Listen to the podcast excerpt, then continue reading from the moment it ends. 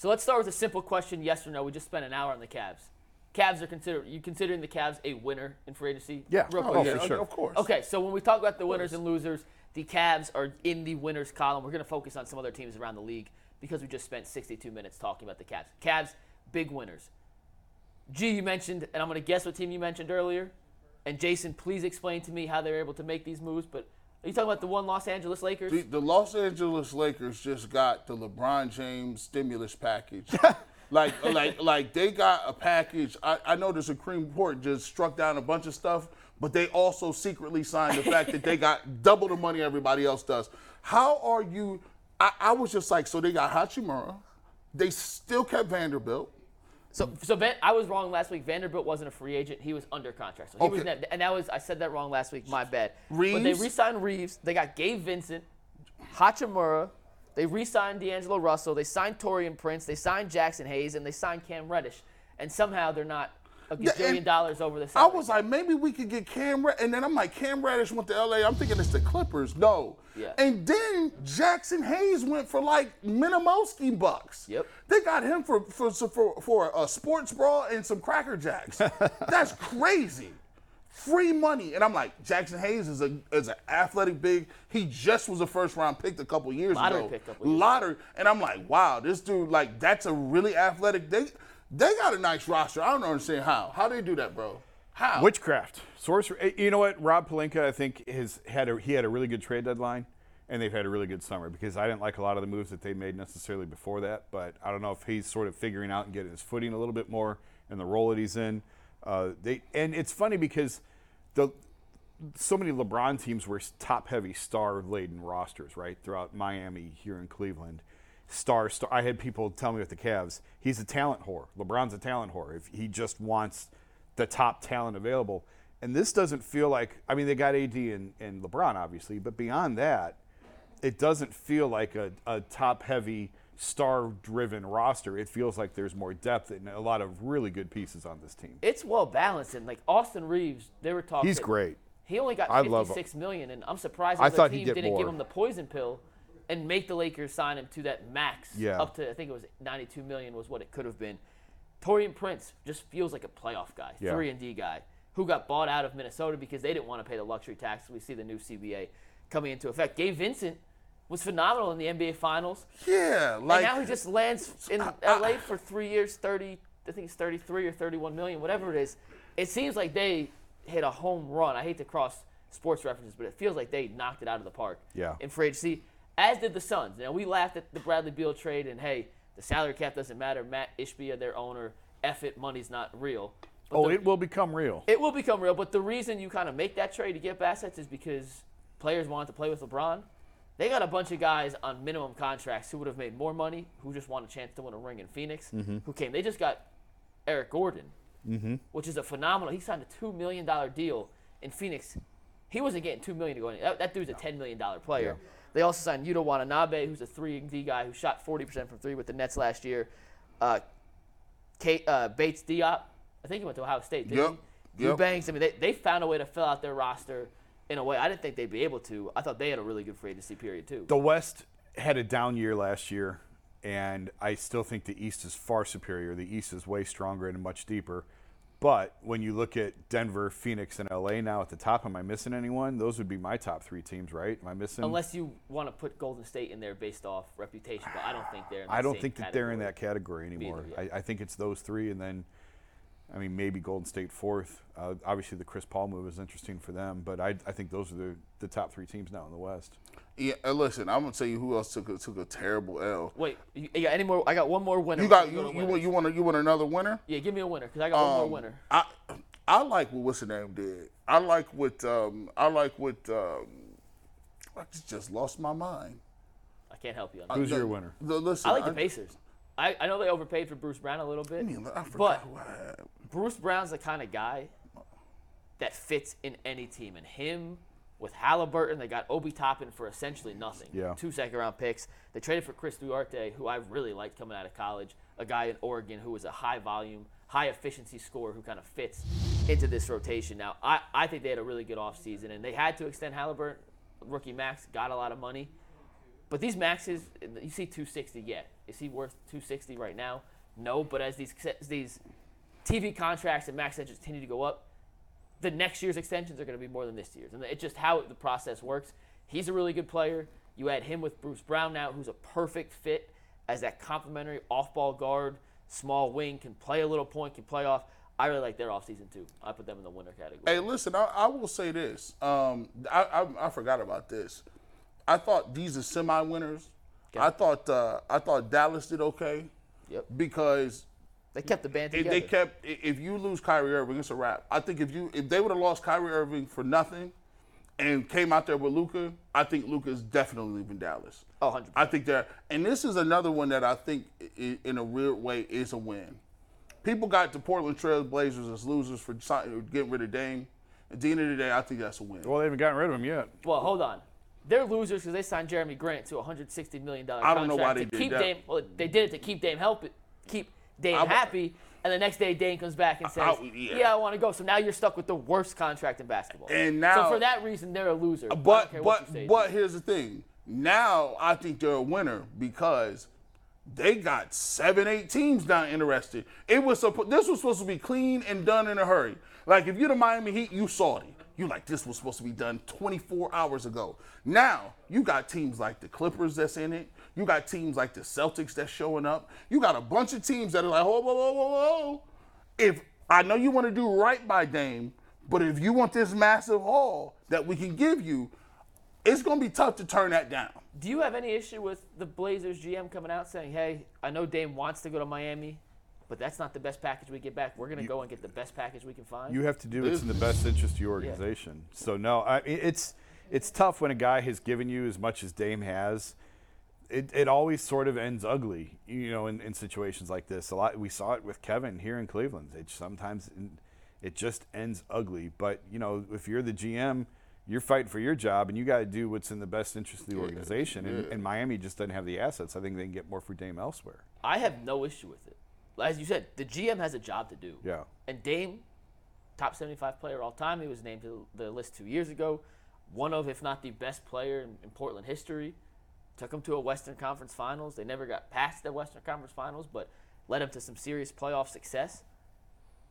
If a team out there that's not on his list is willing to offer twice as much what Miami's paying, you go get the bag. Yeah. We can't be mad at any player. We can't be mad at Bruce Brown saying, "Well, you just won in Denver, but they can only offer you 10 million and Indiana's going to offer you 22 and a half. Go get your bag." It's the same thing from the GM perspective.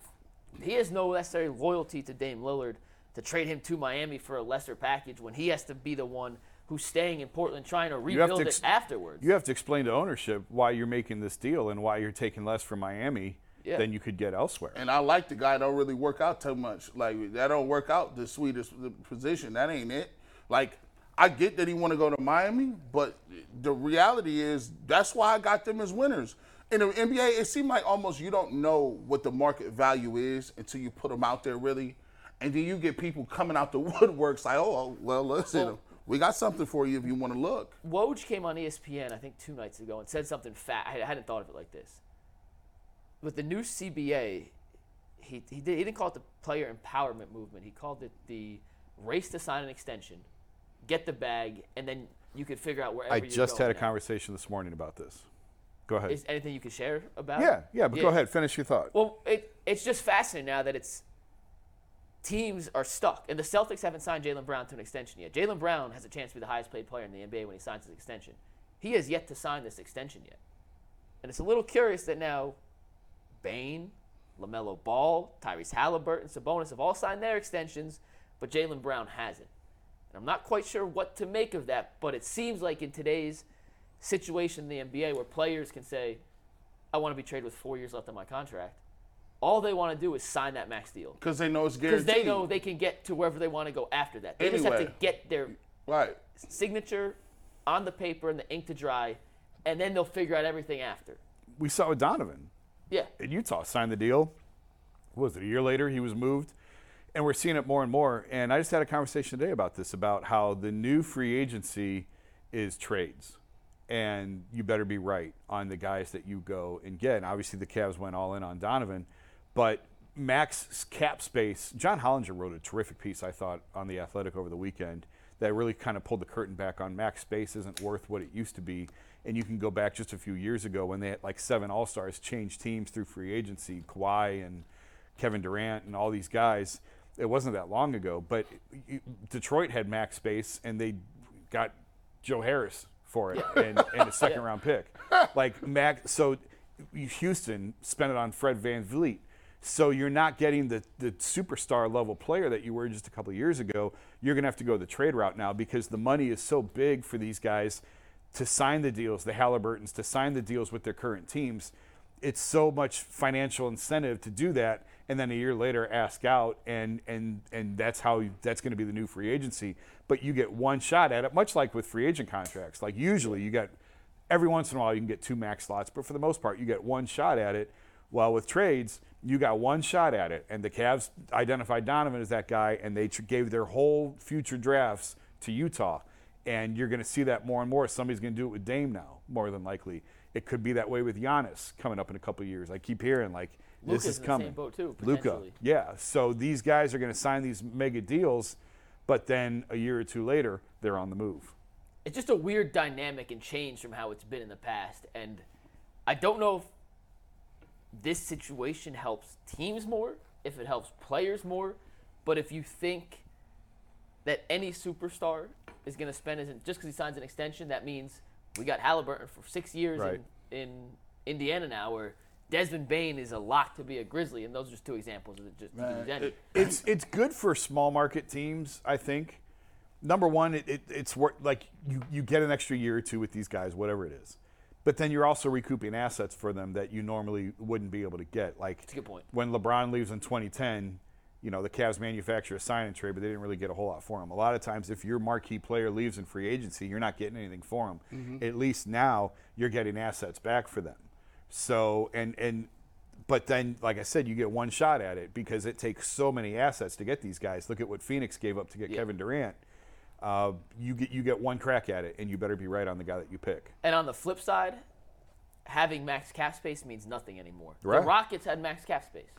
And And what they, they, signed Fred VanVleet and they gave Dillon Brooks eighty million Yeah. dollars. Eighty Yeah. mil for Dillon Brooks, a guy who we said we talked about. I don't think anyone actually. Well, no, you kind of wanted him here, didn't you? I'll take him.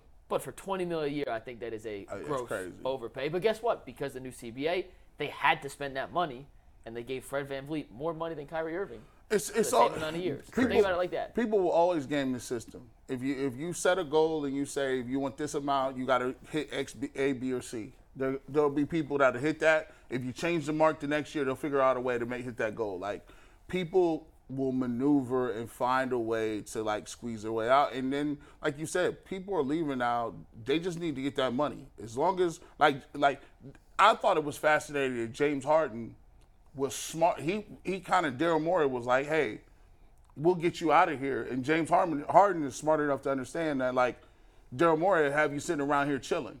He's like, well, here's what I'm gonna do. I'm gonna opt in because I'm not gonna see all the money dry up out there in the open open ocean. I'm gonna sign for this 35. Give me that 35. I guarantee at worst get the 35, and you figure out what you want to do with me, however long it takes to get there. Yeah, I'm just gonna plead the fifth on that situation. Uh, I have nothing good to say about James Harden. Let's talk a little Guardians now, Anthony. As we pivot, do we have a read first, or should we just get right Yeah, into before you guys get to Guardians, I want to remind everybody that you can see your favorite golf legends play in the Kaulig Companies Championship July 12th through July 16th at the famous Firestone Country Club. Fun, family friendly events all week long featuring a new fan zone experience, free attendance for kids, and concerts every single night. There's something for everyone. You can learn more at kauliggolf.com. I'll be down there next Tuesday. Earl and Jay will be down there next Wednesday. So make sure y'all, if you guys are around, come say what's up. Come hang out with us. We'll be down there for uh, for the show. Let's talk a little Guardians, guys. They are still one game under 500. They are tied for first place in the AL Central. They just took two of three from the Chicago Cubs in one of the, I'll say, ugly, weird, confusing wins we've seen in a long time. They were up 6-2. They're up 6 nothing, then 6-2 in the ninth. Clase, hours after being named an All-Star, has a uh, unique way of blowing the save. A couple infield singles. Josh Naylor plays the role of the I can't make a play at first base to playing Hey. hero. And they start a big series with the Braves tonight. But let's start last night in the game. Gee, were you surprised Man. at the Guardians' resilience? I mean, I know they blew the lead, but they came right back in the next inning and took the win. Um, I mean the Cubs aren't very good. No, they're not. Uh, first of all, this was not this was not the 2016 uh, Indians versus the Cubs move. I will say this: I'm, I was surprised that uh, you know they showed a little resilience coming back. But here's the thing that gets me, and I looked at that has to scare you. If you're looking at Naylor at first base, oh my man, boy, this listen, these are routine plays. I have not seen somebody boot balls like that back to back. Like you, could, I'm looking at it like, dang, bro, they in his head now at this point. Especially when they started flood, the floodgates came back. Obviously, he did he did get some redemption by coming up with you know basically the game when he hit. He's his stick is there. Um, but if you go into the postseason and if you're moving around, you can't have too much faith in him uh, at first base. As a matter of fact, it sucks because I would prefer to have him as the DH. Um, but then that means I have to play Bell at first place base, and I'm not getting much better at gloves glove work over there with him. And his stick is you know where. So Up I- is you know what. Yeah, it's just that that's a conundrum in in in in, in, in itself. But when I look at the Guardians, once again, it's gonna be like this the rest of the year. I think people people that's waiting for them to jump off to this this 10, 12, you know, lead or, or, or no, it's not gonna happen. Like when you when you can't consistently get enough runs, you you get good pitching performances, you can't get runs, then you know the pitching performance is down, you can't come back. I think this is who the Guardians are this year. They're just a team that that's inconsistent, um, and they, they'll, uh, they'll make it to, to the postseason. I don't know how far they'll go, um, you know, past the first round. Uh, but yeah, they're just not. They're not a contender at this point. My first thought really had nothing to do with Naylor. Guys make errors. We know he's not a gold glove defender, whatever. The All Star break can't come soon enough for Emmanuel Clase, and I'm a little concerned about his workload. Leads the league, tied for the league lead in appearances.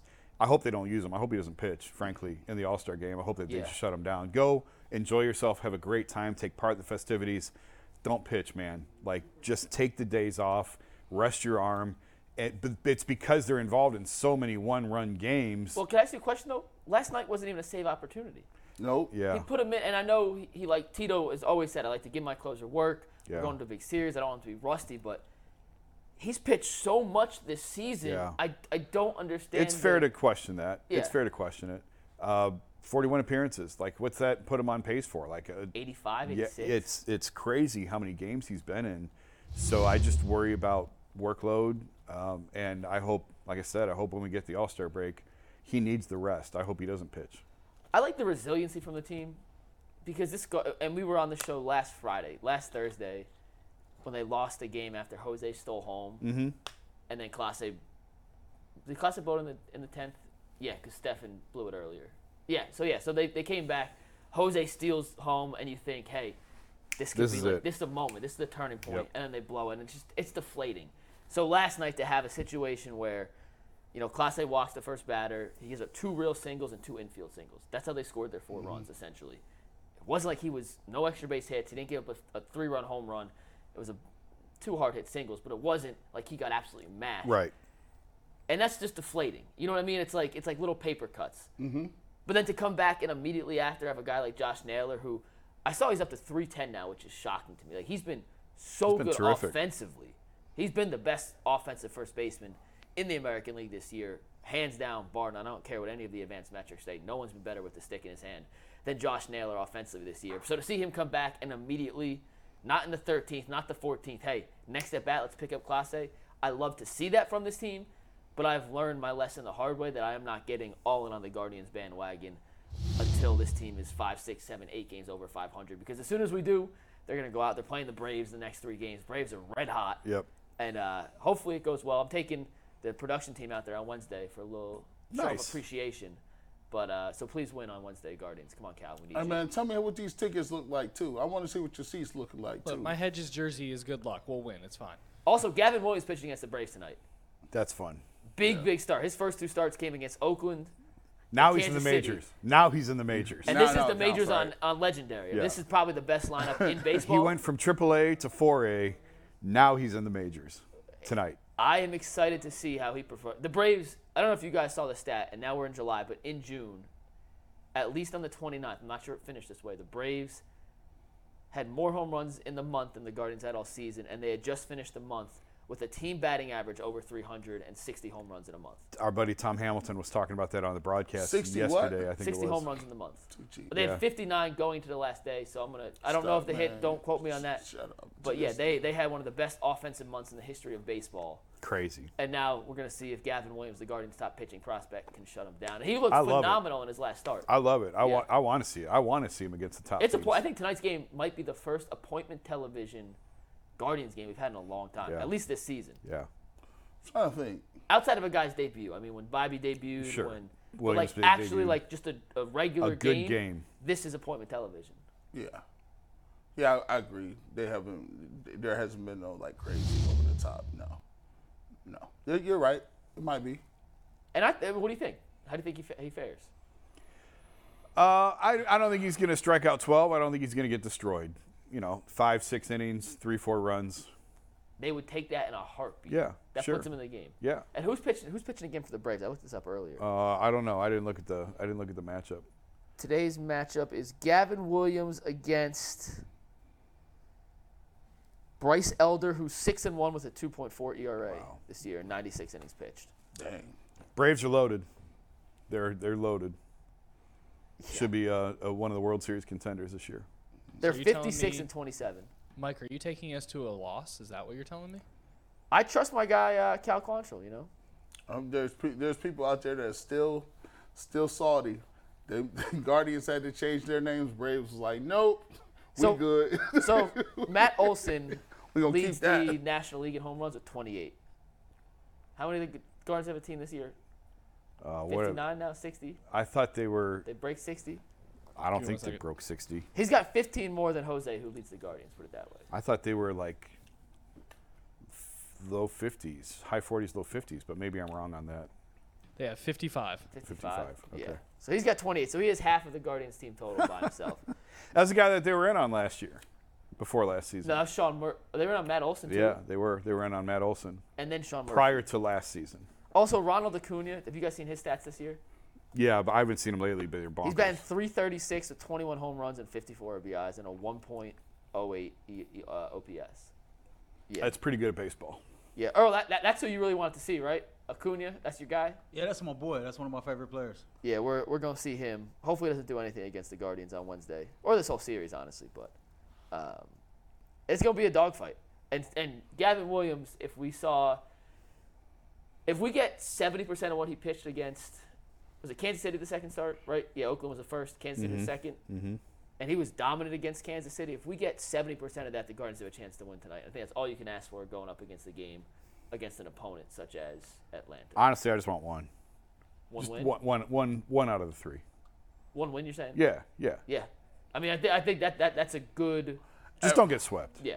At At what point the expectations is so below par? Well, it's not that. mean, it's not the that. Braves are the, might be the best team in baseball. Yeah, yeah. I just don't. You don't. You don't want to get swept at home. Like just come out Um, and get one. You've got Tonight's some game sold out, by the way. they've they've been terrific with attendance. Like the Guardians are.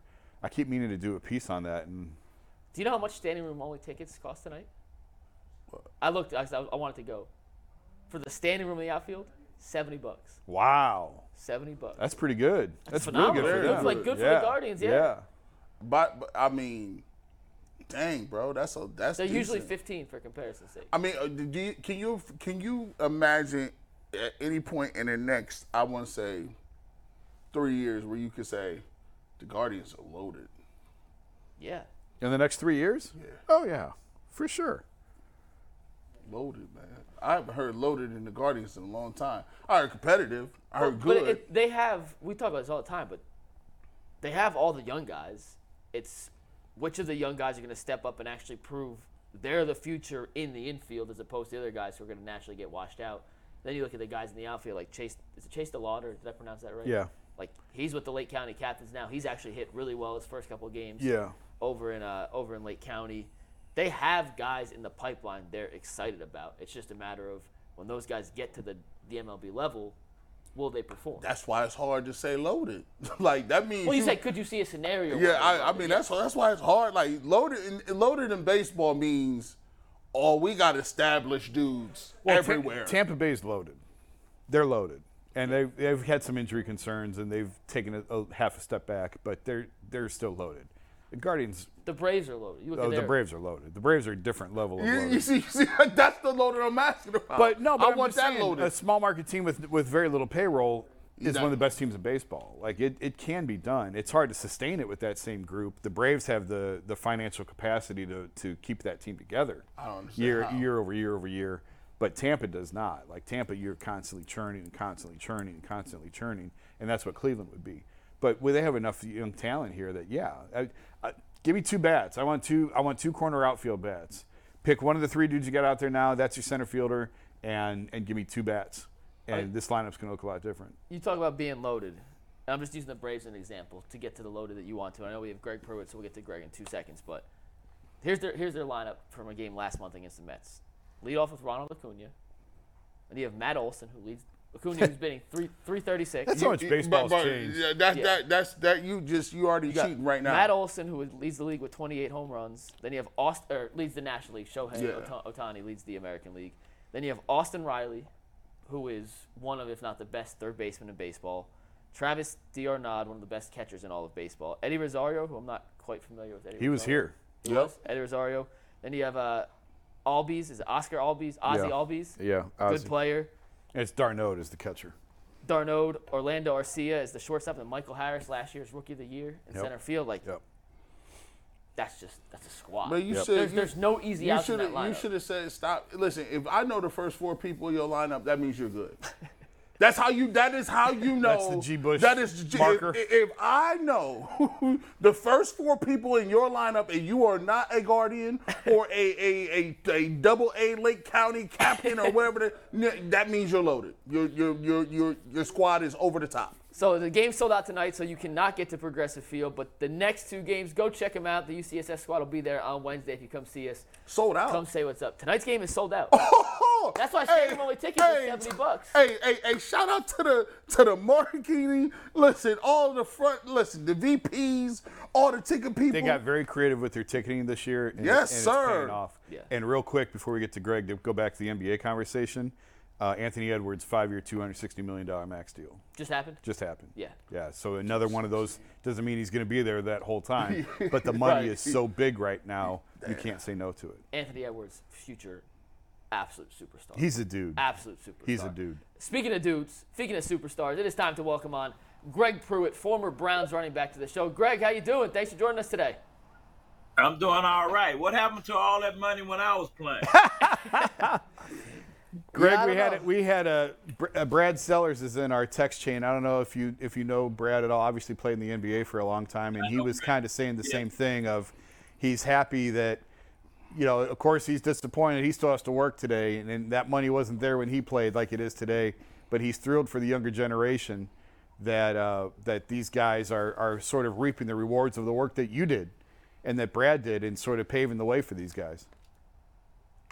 Well, it's, it's a rough sport, and uh, when you get my age, you realize how rough it is. You pay, you start to pay for it.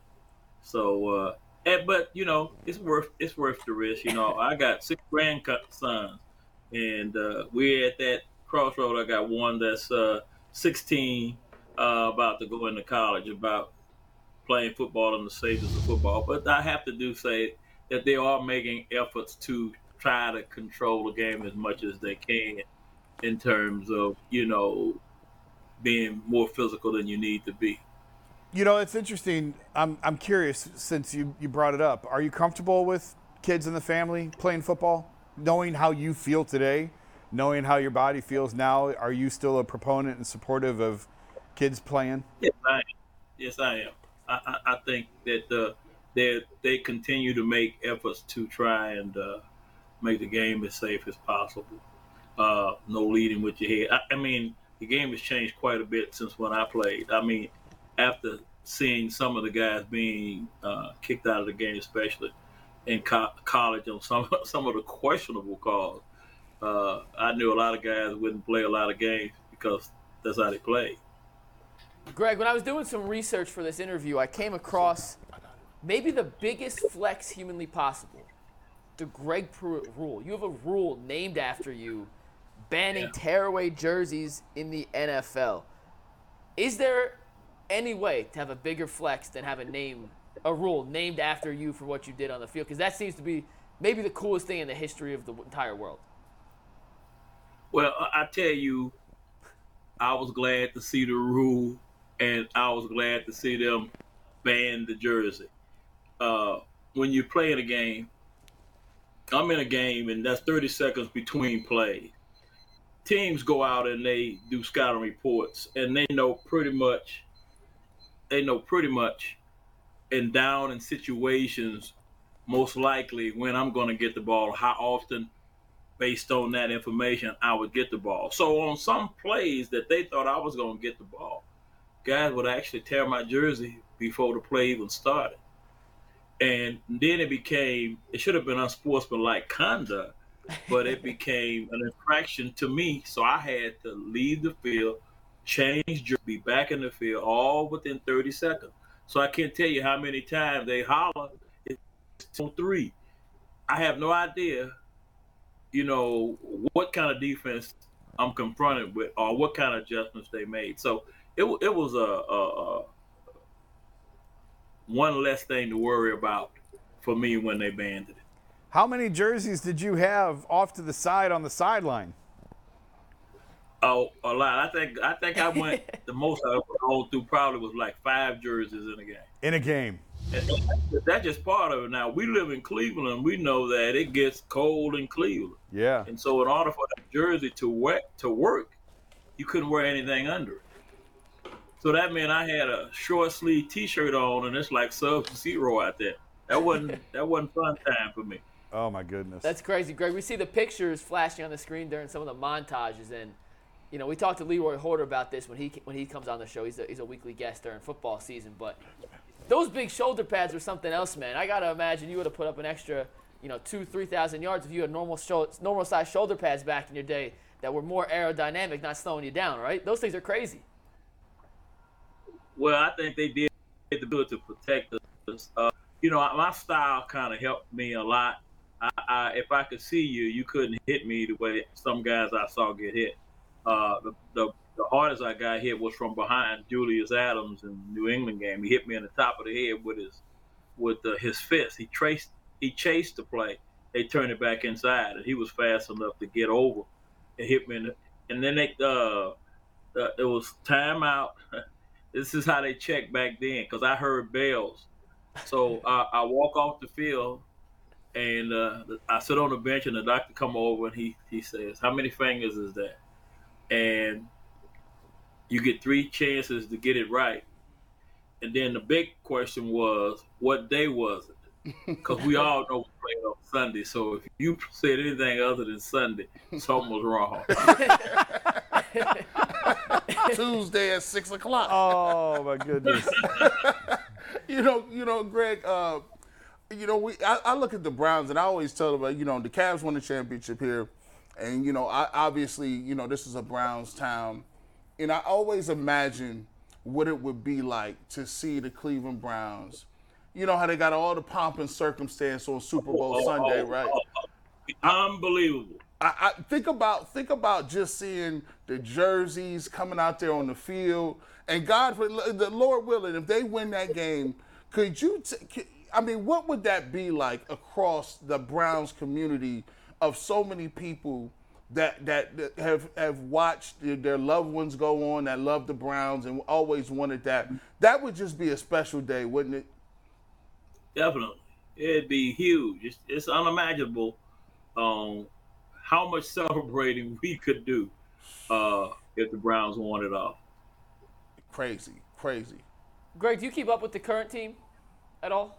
Oh yeah, What do you Yeah. think about Nick Chubb? And was it, would his running style have translated to any era of football?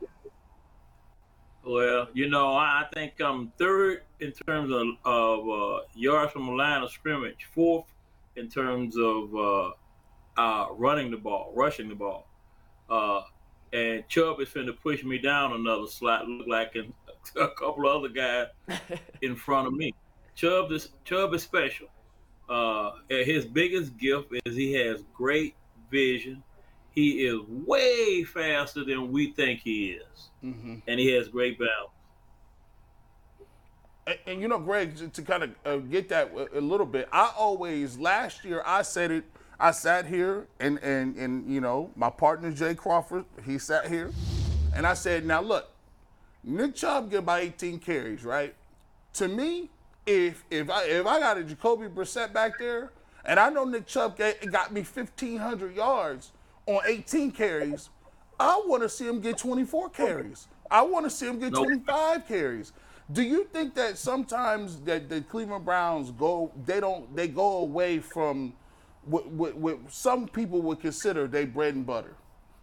Oh, I have the same frustration that you have. I'm a running back, but I concentrate on backs, and I see a lot of situations in games where there's a play that pretty much can win the game for you, and a lot of times it was running the football.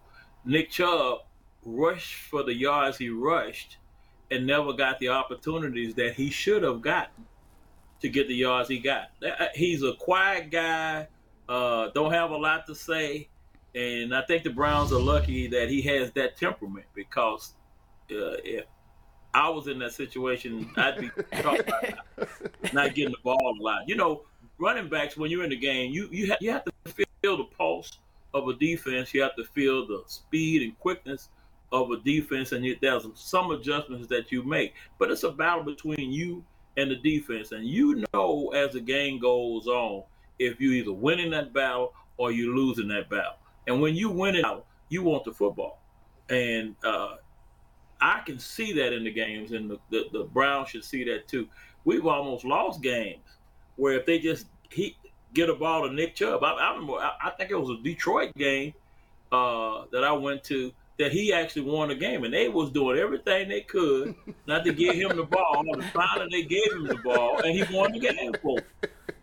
I thought, well, at least I'm not crazy. At least, at least, at least somebody who done, who done done it for a living like yourself at a very high level understands that frustration. Because I'm like, are y'all trying not to give it to him? Is he sick? Is he tired? Did he? Did, is his kid sick at school? Did he need to leave early? Where is Nicholas Chubb at?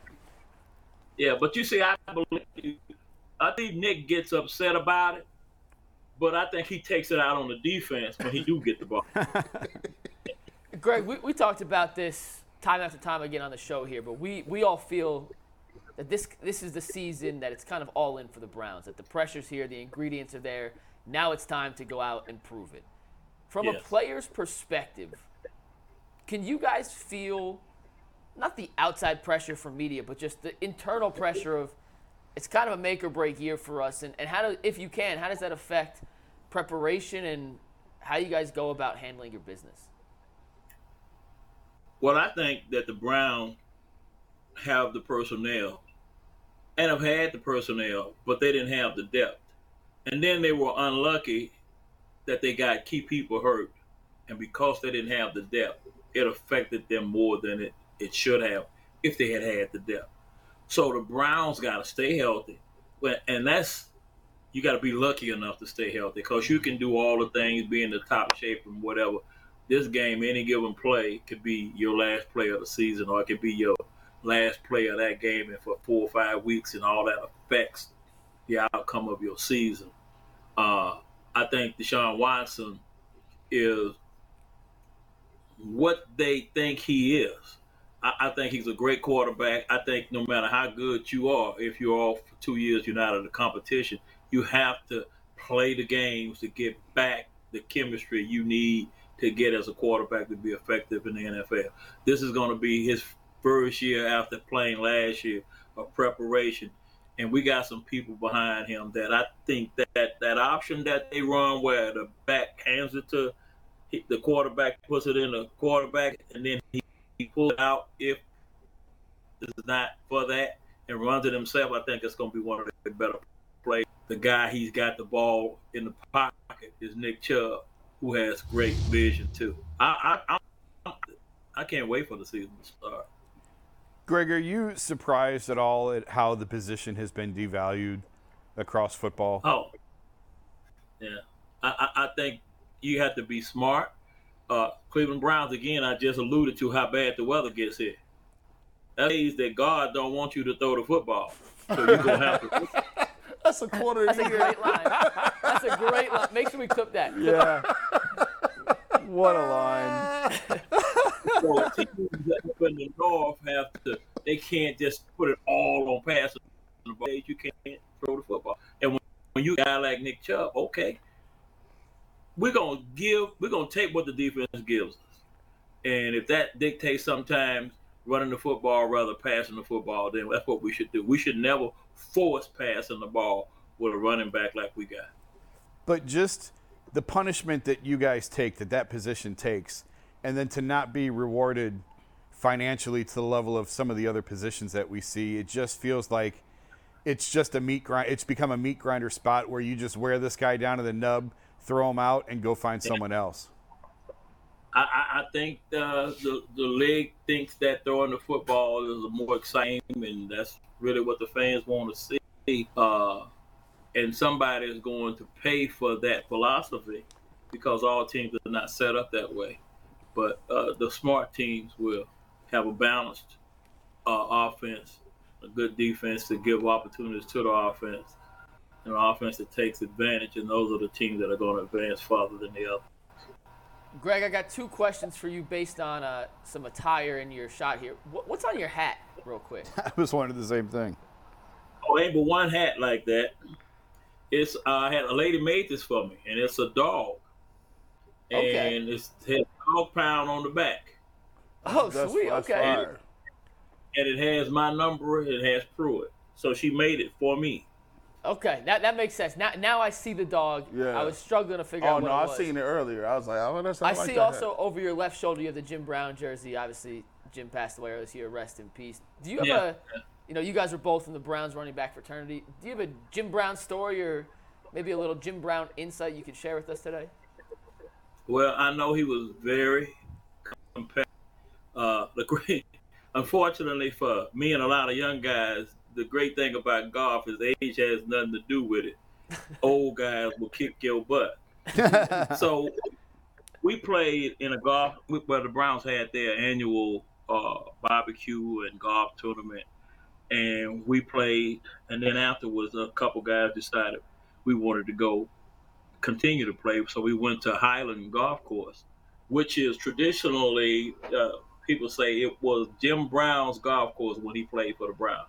That was a course that was hard to beat Jim on. So uh, we went over and we played uh, nine holes at. Uh, well, we played 18 holes at Highland, and I was neck to neck and neck with Jim going to the 18th hole. Now Jim did not know that everybody plays on a golf course, and there's one hole that you just don't like. You just never do well, and it just beats you up. For me, uh, 18 was that hole. So I'm neck and neck with Jim on 18, and uh, he hits a ball on the green, and I hit a ball like two feet, and I got a birdie. That was the first time I got a birdie. It was the first time I got anything other than a par or a double on it, but he didn't know that. But he was so upset that he lost on that hole that he said, "We playing tomorrow." so okay, we can play tomorrow. So overnight, the weather changed, and it was almost, I, I- would say, like 25, 28 degrees. So I got up and went to the golf course. Me and, and Ben Davis. I went to the golf course anyway because I didn't want him to say that I got lucky and beat him, then I didn't show up. I, I, I was going to squash all of that. Although I was hoping we didn't play because it was just too cold. so I go to Highland, and Highland has uh, they were remodeling the the, uh, the uh, clubhouse. They were building it out, so they had a, a trailer out there, a construction trailer, and people were, and the office itself was still open. So that was one car under a, a, a telephone post with a light, and I pull up, and it's it's freezing, and I tell Ben, "You think uh, you think you think that's Jim's car?" Well, we didn't know his car because he he lived in L.A. and he he rented a car when he came in. So anyway, I went up, and I get out, and it starts to rain. It's drizzling, and I go over to the car, and before I could knock on the window, the window comes down. He, he has uh, electric windows, and it's Jim. I said, Jim, hey, I came to play, man, but look like we it ain't going. He said, it'll stop. I said, what you mean it'll stop? He said, we gonna, I said, we gonna, he said, yeah, we gonna play. So I said, mm, okay. So I go back over to Ben and I tell Ben, he wants to play. I said, he said, all right, okay. So Ben, he, uh, Jim gets out of his car. When he gets out of his car, he got jeans on, no socks, a, sw- a sweatshirt on, short sleeve. And he gets out of his car, takes his regular shoes off, puts his golf shoes on, still don't put socks on, and he puts a windbreaker, a windbreaker over his sweatshirt. I got Gore-Tex, and I'm freezing. so we go out and we play, and man, I'm telling you, it's just miserable. This is like a test of wheels, I guess. I golf out. That was the last thing I was thinking about. So after nine holes, we got back. You know, you got to cross. And so Jim said, "I don't know about you guys, but I had enough." I said, "What?" He said, "I had enough." I said, "Is that a forfeit?" He said, "Call it what you want." I said, "Okay." And he didn't know I, I was going. I was going to quit before he said that. But uh, yeah, he's very competitive, and he's That's good great. golf. He really is a good golf. I I, uh, I tell kids all the time, you when when you real real young, you don't know what's in your future. You try to do the right things, uh, make the right decisions, uh, and things work out for you. And, and know the person that's giving you advice loves you and gives you the best advice they can give you. When I was about 10, 11, 11 or 12, something like that, uh, we used to watch the games on TV, and I remember watching the Browns play the Giants. Sometimes I see a highlight, they show it on TV, and Jim Brown runs a sweep to the right on the on the Giants. Instead of running out of bounds, he plants his foot right at the sideline, and he drops his shoulder, and he uh, runs over the guy that was trying to hit him, and he runs for like 40 yards for a touchdown. So when this game is over, everybody is all fired up, want to be uh, Jim Brown, and so we go out to play football. So it was so many of us, we decided to pull straws to see who was going to be Jim Brown. And uh, one of my friends named Charles Law, uh, he got the uh, he got the chance to be Jim Brown, and we go out to play, and we play tackle, and he runs a, a sweep, and you can see he could turn the corner and have a touchdown.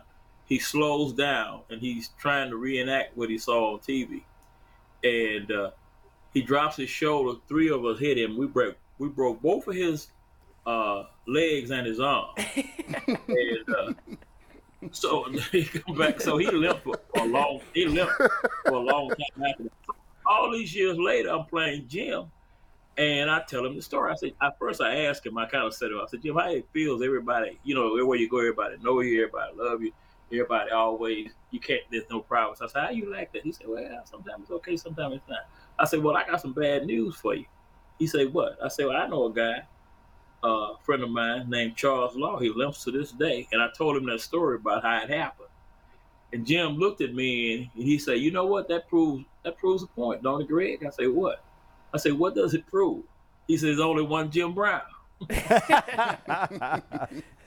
Good stuff. Well, Greg, we appreciate you taking some time to join us on the Ultimate Cleveland Sports Show today. Those are the kind of stories we can't get That's right. anywhere else but from a Browns Appreciate legend you. himself. Greg, best of luck. Yeah. Stay healthy, and we appreciate All right, you uh, spending some time with us. Thank you, Greg. All right, thank you. Till next time. Bye bye. Awesome. That was the great Greg Pruitt with a one of a kind Jim Brown story. And That's crazy. as much fun it is to impersonate some people, like he said, there is one Jim There's Brown. one Jim Brown. And you can get hurt playing tackle football, regardless if it's an NFL field, if it's with your buddies, it don't matter. Yep. Uh, getting tackled hurts. Uh, speaking of things that hurt, Oh, Jason. Well, before we get to things that hurt, I want to remind people of the good things. Yes. You can see your favorite golf legends play in the Kaulig Companies Championship July 12th through July 16th at the famous Firestone Country Club. Fun, family friendly events all week long featuring a new fan zone experience, free attendance for kids, and concerts every single night. There's something for everyone. Learn more at kauliggolf.com. So earlier, or I guess last month now, we went out, we mic'd up Adam the Bull for a Little League baseball game. He coached his team, and they lost seven to five in the Little League game we were out there for. But we knew they were going to lose because heading in, or they didn't know they were going to lose. But Bull's team was three and nine entering that game. The expectations were not, not to win. Well, then Jason was like, "Well, you got to come out and shoot one of our games." So of course, I'm like, "All right, Jason, let's go out, Pitts pick a game. let's uh, let's have some fun." So you're the problem. It it's might you. Be the problem. I might be the problem. I'm going to get Jay next. But uh, last week, I went out, mic'd up Coach Jason Lloyd. You know Jason as the NBA insider extraordinaire, but you don't know Jason like this. Play it, Mike. Please tell me you got that. Dodgers on three. One, two, three, Dodgers! All right, guys, let's have fun. Put your butt down, let your butt hit first. It's the most meat you got. Hands back. Explode through the ball. Go, go, go, go, go. Okay. Good shot, buddy. Dig, mine. dig, That's dig, dig, dig, dig, dig, dig, dig, dig. Oh. Knees bent, hands back. Elbow up. That's Owen. Good hitter. Top All right, Tommy, let's go. Go Keep it going. way Keep it going. Oh, pitcher. complete the throw all the way through, okay? There you go. There it is. All right, guys. Hey, good pick at third. Good pick. Be aggressive. Swing at strikes. I just sit on the bucket the whole game. That's it. I got coaches do everything. Hey, hey, Tony La Russa. Crit. That's okay. Up, up, up, up, up, up. Good job, guys. Good job. Somebody get a birth grab. certificate on that Make kid on second. Get us out of it, all right? Just hit the mid. Oh, Where the field of mount pitcher? Good job, guys. Good job. Let's go. Hustle in, hustle in, hustle in, hustle in. How many hits you want me to make? Two? Now would be a great time for one. You come up this inning, I'll take one right here. Good rip, good rip. A little quicker, buddy, a little quicker. One big hit. There it is, there it is, there it is, there it is. There it is. Tyler That's what we Jones. Needed. Bases clearing triple. That's what we needed. Tyler Tyler Jones! Good shot, Tyler. Good rip. Good rip. Wyatt, be ready for a play at the plate. Go, go, go, go, go, go!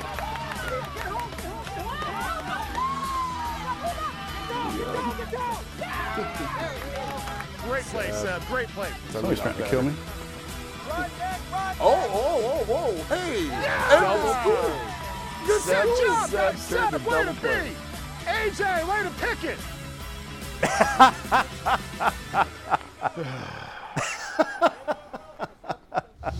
Yeah, we were up 10-7 going to the last inning. Mike's like, I'm out of here. I'm like, yeah, we got this on wrap. Gave up four in the last inning. Lost 11 to 10. It's only our second loss of the year. Hey man, what a, a- that. Hey, hey, that was an impressive.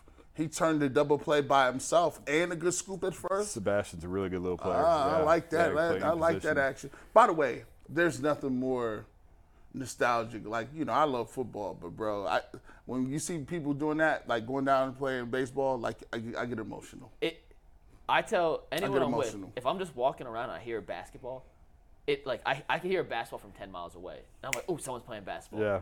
And it makes me, it like hurts me to walk past just like parks on a nice day and just Yeah. see empty courts. Yeah, yeah, that hurts And if me too. anyone's playing, I'll stop and watch. I don't care if it's two four year olds playing. Like I, I cannot walk past a basketball court with a game going on and not stop funny. and watch. And to your point, G, like going out there, I played baseball for two years in high school. I wasn't any good or anything, but to see kids having fun, playing on a nice night. Yeah. It was hot. Like it, it was It was hot. hot. On, uh, I was sweating like a fat kid out there. Yeah, I got a couple shots of you from the from the side. with some sweat. I, I, I selectively edited those out, but like it, it's cool to see little kids having fun and Parents this- out there, like parents out there, and I wanted to put uh, Mr. Menino in there. I, I couldn't weave it in because he did like an interview with him. I can send you that clip, but I'll say this: we've done Bull, we've done Jason, two completely different coaching styles. Not saying one's better or Yeah. worse than the other, but Bull every play, life or death, and Jason just sits on the bucket.